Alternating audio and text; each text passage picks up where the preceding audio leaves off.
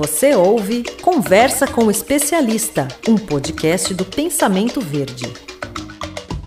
Pesquisadores brasileiros encontraram um caminho promissor para a recuperação de água e solo afetados por desastres ambientais. Um estudo concluiu que a taboa, uma planta aquática comum em várias regiões do Brasil e do mundo, é eficaz no processo de mitigação de impactos em ambientes afetados por rejeitos de minério de ferro. E eu conversei com a Amanda Duim Ferreira, que é engenheira agrônoma e primeira autora desse estudo. Ela nos falou nessa entrevista sobre essa descoberta que pode trazer muitos benefícios para regiões como aquelas atingidas pela barragem do Fundão que se rompeu em 5 de novembro de 2015, afetando 41 cidades em Minas Gerais e Espírito Santo, além de provocar a morte de 19 pessoas. Olá, Amanda, seja muito bem-vinda aqui ao Conversa com o Especialista. É um prazer te receber aqui. Oi, Fernanda, obrigada pelo convite, eu que agradeço. Amanda, eu queria que você contasse para gente como que foi a descoberta é, da eficácia da taboa no processo de mitigação de impactos em ambientes afetados por rejeitos de minério de ferro. Então, Fernanda, a taboa é uma espécie já reconhecida como com um potencial enorme para acumular ferro e outros metais, poluentes orgânicos. Inclusive, eu trabalhei com ela durante o meu mestrado para fitorremediação é, de bária, no caso. Mas o que a gente descobriu na história do Rio Doce, a diferença né, de, de, do nosso trabalho para os outros trabalhos que avaliam a taboa como potencial fitorremediadora, é a quantidade de ferro que ela está acumulando, principalmente na parte aérea dela. E isso é devido ao ambiente estuarino liberar é, bastante ferro a partir do rejeito. As condições dos solos estuarinos tornam o ferro muito mais biodisponível. Então, se o ferro está mais disponível, a planta consegue absorver mais. Então, a taboa comparada com as outras espécies do estuário, como o godoeiro da praia, ela acumula quantidades muito maiores de ferro, né? E muito maiores, se a gente mostra também, muito maiores naquele ambiente do que em outros em que a taboa ocorre. Só para o ouvinte entender melhor, né? Você pode explicar para a gente por que, que os rejeitos de minério de ferro são nocivos para o meio ambiente? É importante essa pergunta, Fernanda. É, o rejeito em si, outros trabalhos né, vêm mostrando que o rejeito em si ele não é tóxico, ele não é nocivo. O problema, no caso do desastre de Mariana, foi o percurso que o rejeito fez passou por cidades que são bastante industrializadas, tem bastante agricultura, e esse rejeito de mineração de ferro é composto basicamente por óxidos de ferro, que são partículas que têm uma capacidade enorme de reter vários contaminantes. Então, é, o que a gente acredita é que quando o, o rejeito chegou ao estuário, ele chegou com muitos é, metais e fósforo associados a ele, o que não é o que é visto dentro da barragem, né? Então, o caminho que o rejeito fez, retendo os contaminantes e o local que ele é depositado, isso é importante ressaltar, né?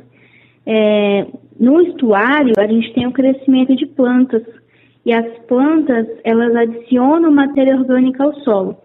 Como o estuário ele passa o solo boa parte do dia, boa parte do tempo, né, alagado, não tem oxigênio dentro desse solo. E aí, quando a matéria orgânica ela vai ser degradada, essa matéria orgânica adicionada pelas plantas, ela precisa usar outros componentes que não o oxigênio. E aí ela vai utilizar os óxidos de ferro, que são constituintes do rejeito para a degradação da matéria orgânica. E durante esse processo, o ferro é disponibilizado e os metais que estavam associados aos óxidos de ferro, constituintes do rejeito que foram trazidos pelo caminho, também são liberados. Então, é esse que é o, o perigo, né, do rejeito de minério de ferro, o caminho que ele fez e aonde ele está sendo depositado. É um ambiente favorável a dissolução e a liberação do ferro, do fósforo e dos metais. E aí, nesse caso, as plantas têm um papel muito importante, né? Tanto na, na adição de matéria orgânica, que vai ser uh, a força motriz do processo, né? Quanto na capacidade de talvez resolver parte do problema através da fitorremediação. E onde que vocês fizeram esse trabalho de campo, essa pesquisa? A gente tem é, o grupo do qual eu faço parte, o grupo de estudo e pesquisa em geoquímica do solo, aqui da Exalc, na USP, ele tem acompanhado o estuário do Rio Doce, no distrito de Regência, em Linhares, no Espírito Santo, no Sudeste, desde 2015. 17 dias após a chegada do, do rejeito, é, já foi coletado e desde então tem sido acompanhado, tem sido feito monitoramento dessas áreas lá em regência.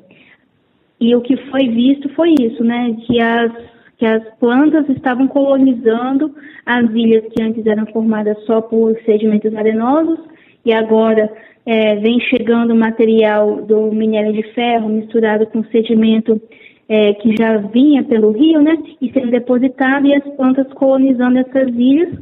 E aí foi é, hipotetizado isso, que haveria essa liberação de metais, ferro e metais. E a partir de 2019, além de solo, água, a gente começou a coletar as plantas também e vem acompanhando, então, a, a, o teor de metais nas plantas, no solo e na água, desde 2019, incluindo planta. E, na sua opinião, é, você acredita que a fitorremediação seja a solução para a recuperação desses ambientes afetados por desastres ambientais, como aqueles que aconteceram em Brumadinho e também em Mariana? A fitorremediação é um processo, uma tecnologia verde, né, que ela vem, sido, vem sendo estudada há bastante tempo, então eu acredito que é sim uma possibilidade é, é uma solução baseada na natureza, que é um termo agora que está em bastante evidência. Então, acredito que seja sim a solução. É, a fitorremediação tem algumas limitações, né? Como a gente usa as plantas para remediar o ambiente, então uma das coisas é a restrição de habitat, né? Por exemplo, é, você precisa no estuário de plantas adaptadas ao ambiente estuarino, aos solos que ficam alagados. Então, não é qualquer planta que a gente pode estar utilizando. E isso é uma das vantagens da Taboa, né? Ser adaptada a esse ambiente ajuda, inclusive, ela a lidar com tanto ferro que é liberado. E a, a taboa, ela é uma planta nativa de qual região? É uma planta que está em todo o mundo. Ela está distribuída principalmente nos, nos trópicos, mas ela é distribuída no mundo inteiro.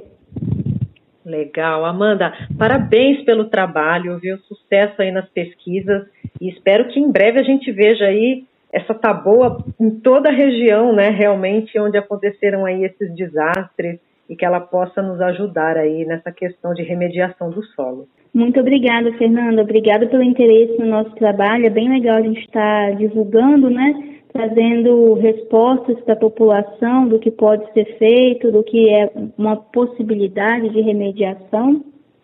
É, aproveitar a oportunidade para agradecer também a FAPESP, que financiou, que tem financiado esse trabalho através da minha bolsa de doutorado, da minha, da, de um projeto de auxílio que financia essa pesquisa, né, o programa de pós-graduação, que eu estou associada ao programa de pós-graduação em solos e nutrição de plantas, o departamento do qual faço parte, de ciência do solo aqui na Exalc, ao grupo de pesquisa, né, o GPGEL, que a gente tem um Instagram, Fernanda.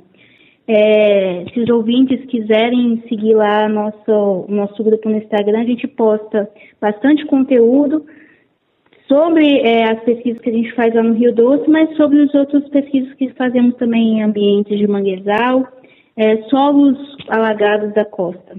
Que legal, Amanda. Você pode repetir para a gente o endereço do Instagram? Sim, claro. É o grupo de estudo e pesquisa em geoquímica do solo. É arroba G-E-P-G-E-O-Q. Maravilha. Amanda, obrigada pela sua disponibilidade, viu? E parabéns mais uma vez pelo trabalho. Obrigada, Fernanda. Você ouviu Conversa com o Especialista, um podcast com oferecimento da Dinâmica Ambiental.